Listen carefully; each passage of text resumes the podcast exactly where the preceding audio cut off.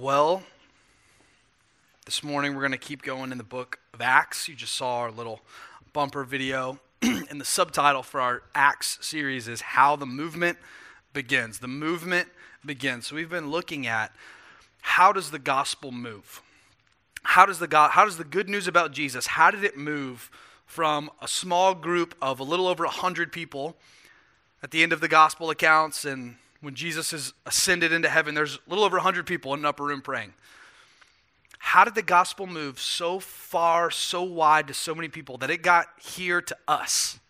What happened in the book of Acts? And that's what Luke is writing about in Acts, how the gospel moves. And this week we come to Acts chapter 9. and we're going to cover a lot of ground today and a really important part of the book of Acts. But here's how I want to start off this morning. I want to start off with a question we ask all the time. Hopefully, we've asked you. We try to ask everybody, but we say, What's your story? We ask everybody, we say, What's your story? Because everybody has a story. And everybody's story is constantly unfolding. And here's the cool thing about your story you're still right in the middle of it. We were just talking the other day in a staff meeting. We were praying together and we were talking about that question what's your story? And how at times it's unfair because you can tell your story, but you don't have a full view of, of what's going on in your story right now. And like you can tell your story even up until today, but you don't have a clear perspective, and you may never have a clear perspective on what God's been doing in your story all along the way. So, like for Carrie and I, we can tell the story of how we have three kids, and two of them are still in the foster care system, and we think God's doing certain things in our life right now, and we think God's teaching us certain lessons. But my guess is in a year, we'll have a different perspective. In two years, five years, 10 years, 50 years, we'll have a very different perspective on our story that's unfolding right now. Because the beauty of your story is that you're still living it, you're still in the process of your story. And so, what's neat when we look at the book of Acts is that a lot of these characters we see, uh, they're living out their story right now. They're still in process. They're in the middle of their story. And, and the opposite of being in the middle of your story is thinking you've arrived in your story thinking that, man, God's telling me all He needs to teach me, and I think I am who I'm going to be, and man, I'm grateful for all that God's done, and psh, I'm arrived. And I think what we're going to see in the story today is that that's never true for any of us. We've never arrived. Our story's never over until we're gone and we're with Jesus. And so, what we're going to see in Acts chapters 9, 10, and a little bit of 11, I told you we're covering a lot of ground, is that God uses our process for the progress of the gospel. God uses our process for the progress of the gospel. So let's dive in right here, pick it up in Acts chapter 9, verse 32. Let's dive into our first main point today, and here it is God is in control over the process of his people. God is in control over the process of his people. Read with me in Acts chapter 9, verse 32. Now, as Peter went here and there among them all, he came down also to the saints who lived at Lydda. There he found a man named Aeneas, bedridden for eight years, who was paralyzed. And Peter said to him, Aeneas, Jesus Christ heals you. Rise and make your bed. And immediately he rose. And all the residents of Lydda and Sharon saw him, and they turned to the Lord. Now there was in Joppa a disciple named Tabitha, which translated means Dorcas, which means in English like gazelle. She was full of good works and acts of charity. In those days, she became ill and died. And when they had washed her, they laid her in an upper room. And since Lydda was near Joppa, the disciples, hearing that Peter was there, sent two men to him, urging him, Please come to us without delay. So Peter rose and went with them. When he arrived, they took him to the upper room. All the widows stood beside him, weeping and showing tunics and other garments that Dorcas made while she was with them. But Peter put them all outside and knelt down and prayed. Turning to the body, he said, Tabitha, arise. And she opened her eyes. And when she saw Peter, she sat up. And he gave her his hand and raised her up. Then, calling the saints and widows, he presented her alive. And it became known throughout all Joppa, and many believed in the Lord. And he stayed in Joppa for many days with one Simon a tanner. So, right here at the end of Acts chapter 9, it's pretty interesting we have these two miracles. And I really wrestled this week with why did God put these here? because we've taken a break from reading about Peter. If you remember in Acts, Peter's the one that preached in Acts 2 at Pentecost. Peter's kind of the main spokesman for the early church in the first few chapters. But then we take a break. We read about one of the disciples named Philip. We read about how God saved Saul, who later he goes by Paul, who wrote most of the New Testament. So we kind of take a break from reading about Peter. And then all of a sudden in Acts chapter 9, verse 32, Peter's right back on the scene. Now, as Peter is going here and there, I mean, he's, he's moving about, he's going and checking on the churches and the disciples that are around. You just kind of have these two miracles. Well, there's a man named Aeneas who's paralyzed. He's been paralyzed for eight years, and Peter just says, Jesus Christ heals you, get up and walk. Then he looks at Tabitha, who died, and he prays and says, Tabitha, arise. And Tabitha comes back from the dead. What's the purpose of these two miracles? Right here in Acts chapter 9, I think I think their purpose can be found in actually the larger context. Because we can't just read these two miracles and then act like there's nothing else going on around it. What happens is there's a miracle of being paralyzed and being able to walk, being dead and being alive again. But then if we keep reading in chapter 10, we actually see, I wonder if Luke's trying to show us a bigger miracle. Because Peter is not just healing people randomly, God is affirming something in Peter. Remember, God is in control over the process of his people. So, what God's doing in Peter's life is he's affirming his ministry. God's affirming that he's still working through Peter. He's encouraging Peter. Do you remember Peter's story? He was a disciple of Jesus and he was on the front lines with Christ. He was on the front lines with Christ. I mean, he was one of the three that was closest to Jesus.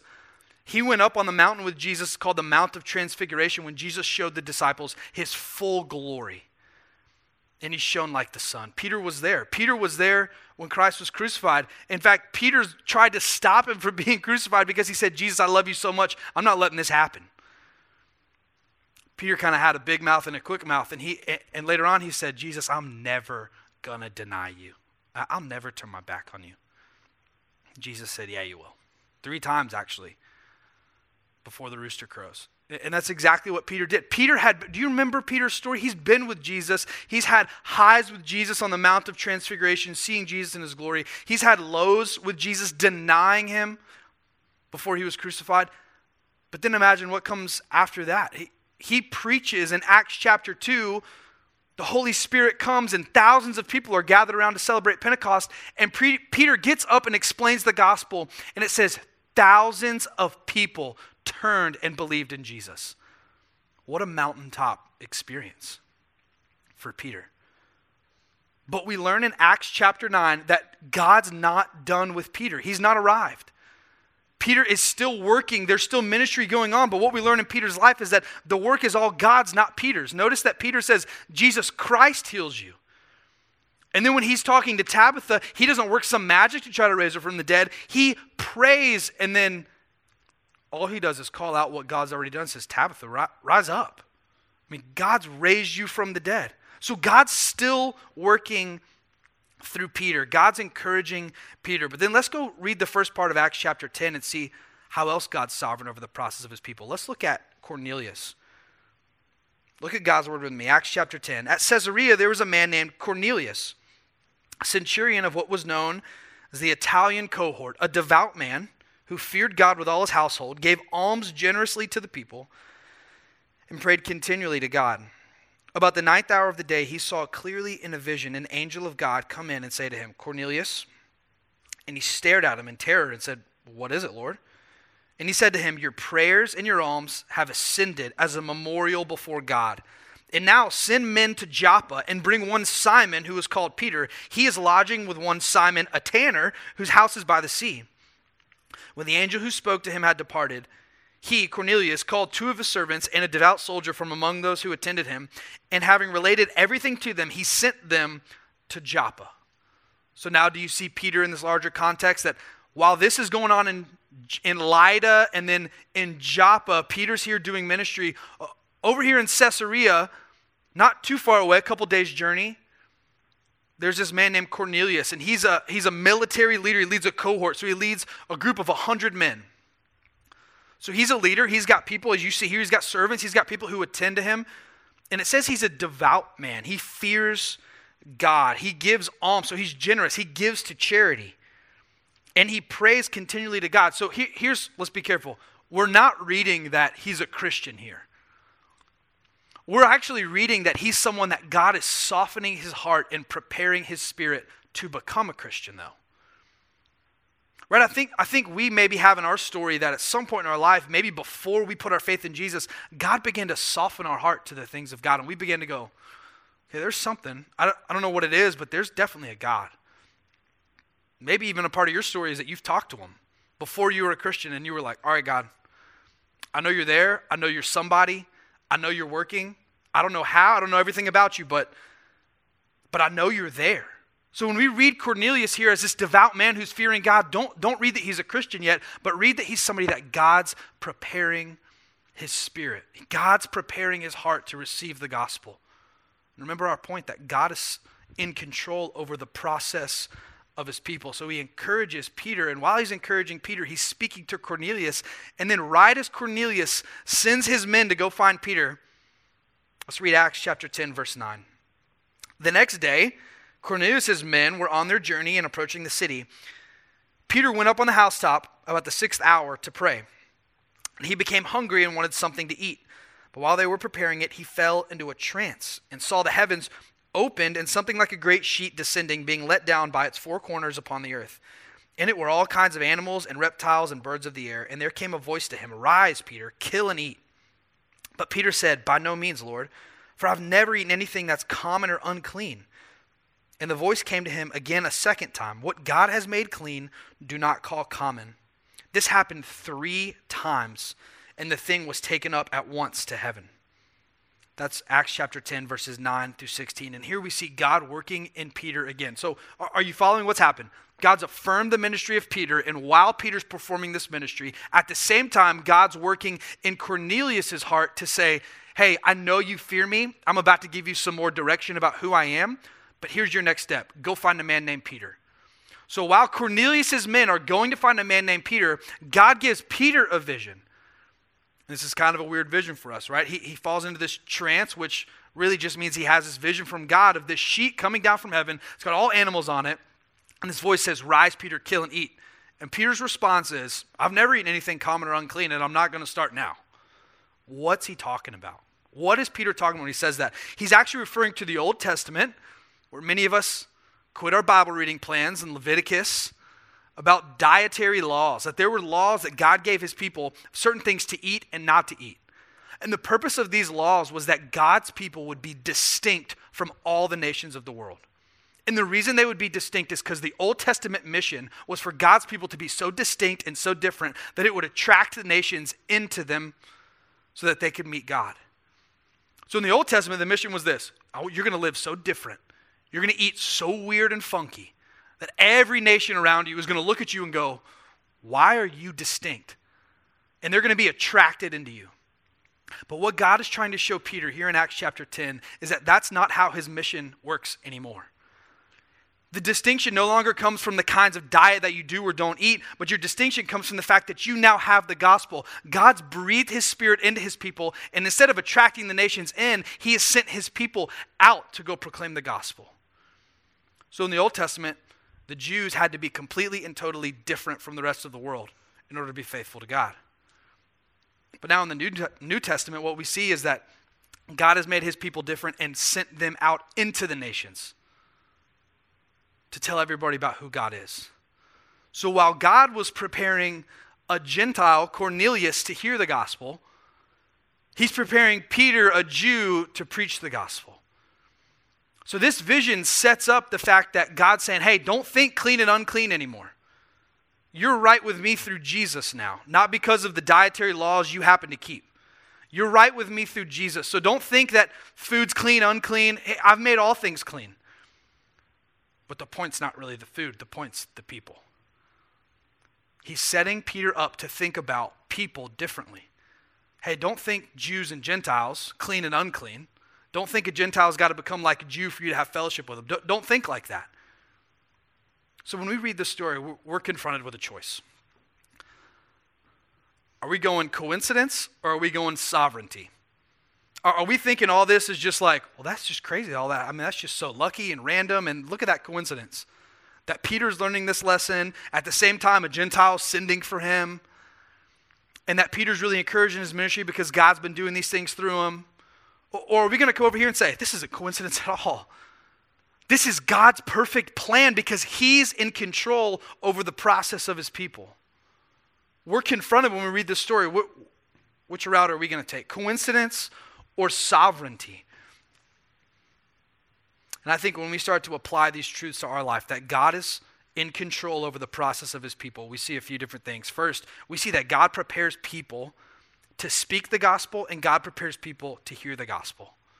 So, how is God preparing you? How is God preparing you? Maybe you think back on your story and you think, how has God prepared you? Do you remember when you heard the gospel and for the first time it clicked and you feel like you had faith in Jesus for the very first time? How did God prepare you for that? How did I know for me, God prepared me over years. I mean, I heard the gospel thousands of times before the day when I was 14 years old and I first put my faith in Jesus. God prepared me by sending me godly parents, by putting me in a healthy church where I heard the gospel often. And I had to hear it a lot. But how is God also preparing you to speak the gospel? Because let's go back to our question what's your story? That you have a story that's so unique and so different that it can speak into other people's lives and they can resonate with it in ways that mine can't. And in that way, at times, you're a more powerful missionary than I could ever be as a pastor. But God's prepared you to preach the gospel. God's prepared you to hear the gospel. How is God preparing you this morning? Is He preparing you to hear it? Is He preparing you to speak it? Well, Here's the next point of application. We're seeing God's in control over the process of his people. You are in the middle of God's process. You are in the middle of God's process. You know, the opposite of process, I think, is arrival.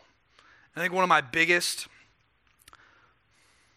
weaknesses in the Christian life is longing for a place of arrival, thinking that I've arrived thinking that at some point in the future, I've always had this idea since I was a little kid that at some point in the future, there's going to be this point of arrival, right? And when you're young, you can't see past, you know, middle school or high school or college or marriage, and you keep thinking at, at the next at the next point of achievement, it's going to be this place where like that is life, and then you're going to be joyful and happy. You're going to have everything you need or want, and you're going to arrive. But the truth from this passage is, what if Let's take highs and lows. What if Peter, at, at his highest point, preaching at Pentecost, seeing thousands of people come to know Jesus, what, what if Peter thought he arrived? He said, Man, I'm hanging it up. It can't get any better than this. God's done with me. Do you see how, how much he's using me? Clearly, God's using me so much because I'm that good. So I, well, I got to hang it up. I think God's done with me. I'm done. But that's not how God works because we see in Acts chapter 9 and 10 that God is still trying to teach Peter things. God's still trying to teach Peter. Or, or what if at his lowest point, what if Peter had denied Jesus three times and he said, I'm done? Like, I'm clearly not on the same team as Jesus. I've denied him three times. There's no way his grace is going there. I've arrived, but it's at the wrong point. And guess what? I'm done. There's no hope for me to turn back. I'm done. I'm out of this. The good news for all of us is you can never hit a point so high that you no longer still need God, and you've never hit a point so low that God will not still take you back. You are still in God's process. And if you're still breathing, God's not done with you. There's still parts of your heart that need to be explored by Jesus. There's still parts of your mind that He wants to renew. There's still actions and activities that He has for you, good works He's prepared beforehand for you to walk in so that you would bring Him glory and it would bring you joy. You're in the middle of God's process. So don't rush to get out of it. Don't rush to get out of this season. Don't rush to get out of this point that God's brought you to in your life. Slow down, breathe, look around and ask, what is God doing in me during this season? What's God doing in me during this process? And this doesn't mean you're going to know it all or learn it all. Remember, what's your story? You don't fully understand your story, and I don't think any of us will until we get to heaven and look back on it. But it's good for us to reflect because as we reflect on our life, we learn what God's doing in our hearts. Peter didn't understand what God was doing by giving him that vision. In fact, we're about to read that he was perplexed and confused. You may not understand what all God's doing in your process at this moment in time, But I want to encourage you this morning trust Him in the process. Even though you can't see where all your process is going, He can, and He's the one that brought you here. He can, and He's the one that brought you here. So the Christian life is not about a destination that we're trying to arrive to, it's about a direction, and our direction is Godward. John Piper says that God, at any point, is doing 10,000 things around us.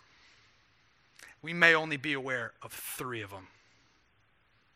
We may only be aware of three of the 10,000 things that God is doing. So, first, we've seen from the first part of this text that God's in control over the process of his people, that we are in process, but he's in control of it, even if we can't see it all. The next part that we're going to see is that God's in control over the progress of his word. God's in control over the progress of his word. Let's pick up in Acts chapter 10, verse 17 and see what happens. God's prepared Peter, he's prepared Cornelius. Now, what happens when they come together? Read with me, verse 17. While Peter was inwardly perplexed as to what the vision that he had seen might mean, behold, the men who were sent by Cornelius, having made inquiry for Simon's house, stood at the gate, called out to ask whether Simon, who was called Peter, was lodging there. And while Peter was pondering the vision, the Spirit said to him, Behold, this is God speaking to Peter, Behold, three men are looking for you. Rise and go down and accompany them without hesitation, for I have sent them. And Peter went down to the men and said, I'm the one you're looking for. What's the reason for your coming? And they said, Cornelius, a centurion, upright, God fearing man, well spoken of by the whole Jewish nation, was directed by a holy angel to send for you to come to his house and to hear what you have to say. So he invited them in to be his guests. Okay, are you following this? Cornelius doesn't know why, but he's supposed to send for Peter. Peter doesn't know why, but he's supposed to go to Cornelius. Is God in control or is this all coincidence? Is God in control or is this all coincidence? So it says the next day, Peter rose, went away with him, and some of the brothers from Joppa went with Peter, accompanied him. On the following day, they entered Caesarea. Cornelius was expecting them and had called together his relatives and close friends. So when Peter entered, Cornelius met him, fell down at his feet, and worshipped him. But Peter lifted him up, saying, Stand up, I too am a man. And as he talked with them, he went in and found many persons gathered, and he said to them, You yourselves know how unlawful it is for a Jew to associate with or to visit anyone of another nation. But God has shown me that I should not call any person common or unclean. Referring back to his vision. So when I was sent for, I came without objection. So I asked then, Why you sent for me? And Cornelius said, Four days ago, about this hour, I was praying in my house at the ninth hour, and behold, a man stood before me in bright clothing and said, Cornelius, your prayer has been heard, your alms have been remembered before God. Send to Joppa, ask for Simon who's called Peter. He's lodging in the house of Simon, a tanner by the sea. So I sent for you at once, and now you've been kind enough to come. Now, therefore, we're all here in the presence of God to hear all that you have been commanded by the Lord. As we keep reading, we see in the next few verses, Peter shares the gospel. And then in verses 44 through 48, God sends his Holy Spirit down. So while God's in control over the process of his people, he's also in control of the progress of his word. And here's how he sends his messenger with his message and pours out his spirit. God's in control of all of this. So here's the first point of God being in control of the progress of His Word. Sometimes knowing does not come before going. Sometimes knowing does not come before going. Sometimes you're not going to know the whole plan. You're not going to know every step that's coming, but God still calls you to go. I mean, it took a little bit of faith for Cornelius to send some men to Peter. Right? Because if we're, if we're taking the coincidence route of this story, what happens when the men get there and, and they're like, there's no Peter here? Like, how do they go back to their boss and be like, hey, boss, there's no Peter? Or what happens if Peter is there and they show up and they're like, hey, Cornelius has called for you? And Peter's like, okay. And he shows up to Cornelius' house and doesn't have anything to say. Right? If you're taking the coincidence route of this story, all this seems to make no sense at all. But Cornelius didn't know why he was sending for Peter, and Peter didn't know why, but he was supposed to go with Cornelius. But God was in control over the progress of his word. There are no accidents in God's plan. Because these two men who didn't know each other, didn't know how it was all going to work out, God caused their paths to cross perfectly so that the word of God could progress into the Gentile people. This is where the gospel first goes away from the Jews and towards the Gentiles. which is good news for us because most of us, I'm assuming, are Gentiles, not Jews. This is a powerful place. You see how God's in control of this? Knowing does not always come before going. We learned that from Peter and Cornelius. But second, look at this God does not put you in situations to fix it, but so that He can work through you to fix it. Do you notice that this whole text, there's no way we can walk away from this and think, well, boy, that Peter, what just a perfect disciple. First of all, if you know his story, you know that's not true. But if you read this story, look at how many times the verb is attributed to God and not Peter. God used Peter who didn't know everything. I, I qualify to be used in that way. Right? God used Peter in these miracles for something he didn't have the power to do. He couldn't heal. He, Jesus Christ heals you, Aeneas. He couldn't raise someone from the dead, so what's he do? He's on his knees praying. Hey, I, I qualify for that kind of position. What kind of people does God use to, to move the gospel forward? People who don't know everything and don't have the power to do everything. I think we all qualify for that kind of role. So, how does the gospel move forward if we don't know everything and we don't know every answer and we don't have the power to do it? Because the power to move the gospel forward is not ours. God is in control of the progress of His word. God is in control of the progress of His word. As I was reading this text, I, I kept thinking about a passage in Galatians chapter 2. Paul's writing and he's telling them the story of, uh, of Peter. So this happens after this story in Acts, if you're looking at it on a chronological timeline. He tells them the story of Peter and how Peter's down fellowshipping with some believers who were not Jews. He's eating with them, he's having fellowship with them. And then some Jewish people came down, Jewish leaders came down, and it says Peter pulled back from them. As if to say, like, no, no, no, no, I wasn't fellowshipping with them in that way. Like, we don't have that kind of close fellowship. Like, I'm glad they have the gospel, but but I get to be really Jewish, I still have to be over here. So, what does Paul do in Galatians 2? He just calls Peter out. He says, You've completely missed the gospel if you think your relationship with other people is still based on the Jew Gentile distinction. You've completely missed it. And you're not living in light of the gospel. You're making those brothers feel less than you, which because of the gospel, we're all even. We're all saved by the same grace. So here's why I thought of that passage. Peter after this, where God's already taught him the lesson, he's given him the vision, he sent him to Cornelius. It's clearly not coincidence, it's clearly God's control and sovereignty. If Peter went through all that and still, in Galatians 2, still didn't get it, still thought he couldn't associate with Gentiles, still thought there was something better about Jews than Gentiles, why did God use Peter here in Acts 10? It seems like from Galatians 2 that Paul understood it better right? He's the one that corrects Peter. He's the one that says, Come on, Peter, you know this isn't right. You know it's Jew, Gentile. We're all in one body now. You know we're all brothers. So why does God use Peter and not Paul here? I think God delights to use us in the areas of our greatest weakness so that his power can shine all the brighter. Right? If you use somebody who's already strong in this area, Somebody goes, Well, why'd that work? Well, he's great. Right? I mean, he's great at it. Like, if the church, if all we ever use is marketing to build our church, and we get the marketing geniuses in here and we spend the most money and all our budget goes to that, and it goes, Man, how, how did that church explode in numbers? Well, they got the marketing guru. Right? I mean, that, that marketing, it's worked for every business they've that's ever used it. So that's how they attracted all the people. But that's not how the church ought to grow, and that's not how God works. God delights to use us in the areas of our greatest weakness. He doesn't want to use us always according to our strengths, but He wants to use us in the area like Peter where we're weakest. So that at the end of our story, we can look back and go, Yeah, I was in process. I was in process, but God still used me. Do you see God's incredible grace there? Do you see how, how much of a jerk I was to those Gentiles? But God still saved them. You see, God actually used me as a terrible example of the way I treated those Gentiles. So Paul can include that in the letter to Galatians, and now churches all over the world can preach from Galatians 2 and say, hey, we're all one body.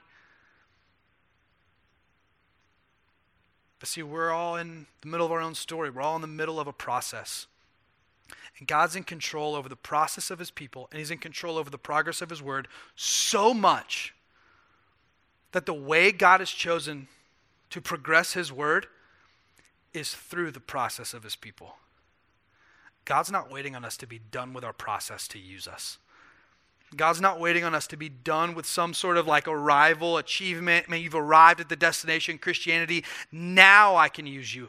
Now you can bear fruit. Now you can see people saved. Now you can make a disciple. Now you can be a leader. Now you can be a pastor or a missionary. Hey, once you've arrived, man, now, okay, now I'm going to start using you. The story of the entire Bible is God using people who had no business being used of God. I mean, we hear the story of David and we go, man, he was a man after God's own heart. And that, and that more means like God's own heart chose David than it means like David just loved God so much. So what happens is God takes David, an adulterer and a murderer and a liar, prideful, and uses him to establish a kingdom in Israel. It's like we shouldn't idolize David as the perfect one there. We should go, oh my goodness, God's grace is so good that he wants to use someone who's in the middle of a process, in the middle of a story, to progress his word. I pray that this pattern in Acts 9, 10, and 11 w- w- would be the pattern of our life. This morning, will you trust with me that you're in the middle of God's process? And you don't have to figure it out. That's not what God's called you to. God's called you to trust Him in the middle of your process. God's called you to trust that He's working all things together for your good and for His glory. So while you're in the middle of your process, will, will you trust God with me? But then will you also trust that God can use us to progress His word among neighbors and nations? He's not waiting on us to have the perfect gospel pitch. Right? Like, you, you don't have to go through all the right gospel sharing training to learn how to share the gospel with your neighbors because God wants to use you right in the middle of your process. God wants to use your imperfect wording, you're stumbling over the right thing to say, and you're not quite sure the answers to their questions. God wants to use your faithfulness to reach them.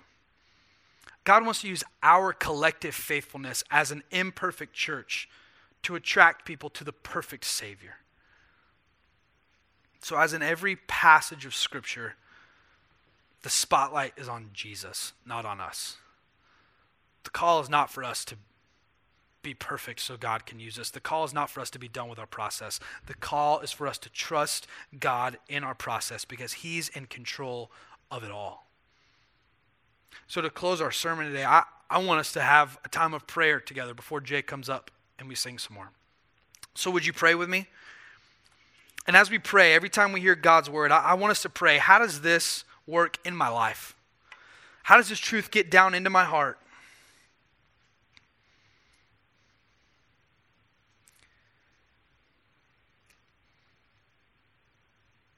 I hope you're encouraged that we're all together in the middle of process. We're in the middle of God's process. And God's in control of it. So, whatever has been causing you anxiety lately because you can't control it, uh, I'd like to pray this morning that, that you would trust God and open up your hands and give it to Him.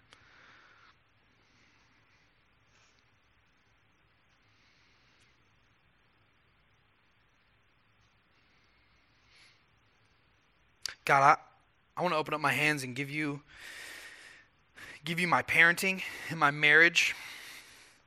Trusting God that I can't I will never be the perfect husband. I will never be the perfect father. But you'll still use me as a husband and a father for your good purposes. And you're still working good things in me, even though I'm still imperfect. Thank you for that, God. Thank you for the promise in Philippians 1 that you're going to finish the good work you've started in us. But right now, you're still working.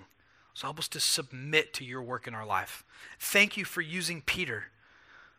Again, God, thank you that Peter didn't quit at the highest experiences of his life and the lowest experiences of his life. But God, you continued to teach him, continue to mold him, continue to take him through the gospel process so that you could use him in Acts 10 to take the gospel to the Gentiles. Thank you for that, God. Now, would you take all of us through the gospel process? Which will include high times and low times which will include poverty and maybe for some of us riches and maybe for some of us somewhere in between, which will include challenges and suffering and pain and death. God, for all of us, the gospel process includes the whole story of life. Would you give us faith to believe that you're working everything in our life for the one purpose of working the gospel into our hearts so that we love you more?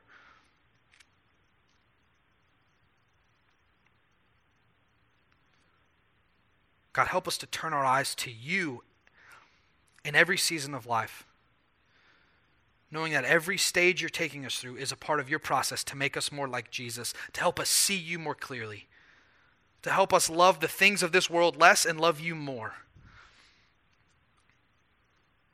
And then, God, as a, as a group of imperfect people, would you use us right smack in the middle of our process to to progress your word into our community, among our neighbors, and all the way to the nations, God. I pray that our message to our neighbors and the nations would not be how perfect we are, or would not in any way try to say, hey, come into our church that has the answers, but we would, stumbling, fumbling forward, call people to look up to you just like we're doing. Thank you for your great grace, Jesus, to love us though we're imperfect. And it's true that nothing is sweeter than your embrace because you shouldn't love us. You should condemn us. You should show us your wrath. You should cast us out of your presence because we've turned our backs on you. So when you embrace us, it is shockingly sweet because you should have never embraced us, but because of Jesus, you do. So help us to live as those loved by Jesus. It's in your name we pray. Amen. We're going to stand up and sing. And I'm going to be down here singing, and I'd be more than willing to pray for you and with you for God's word to work into your heart. So, Jay, sing for us.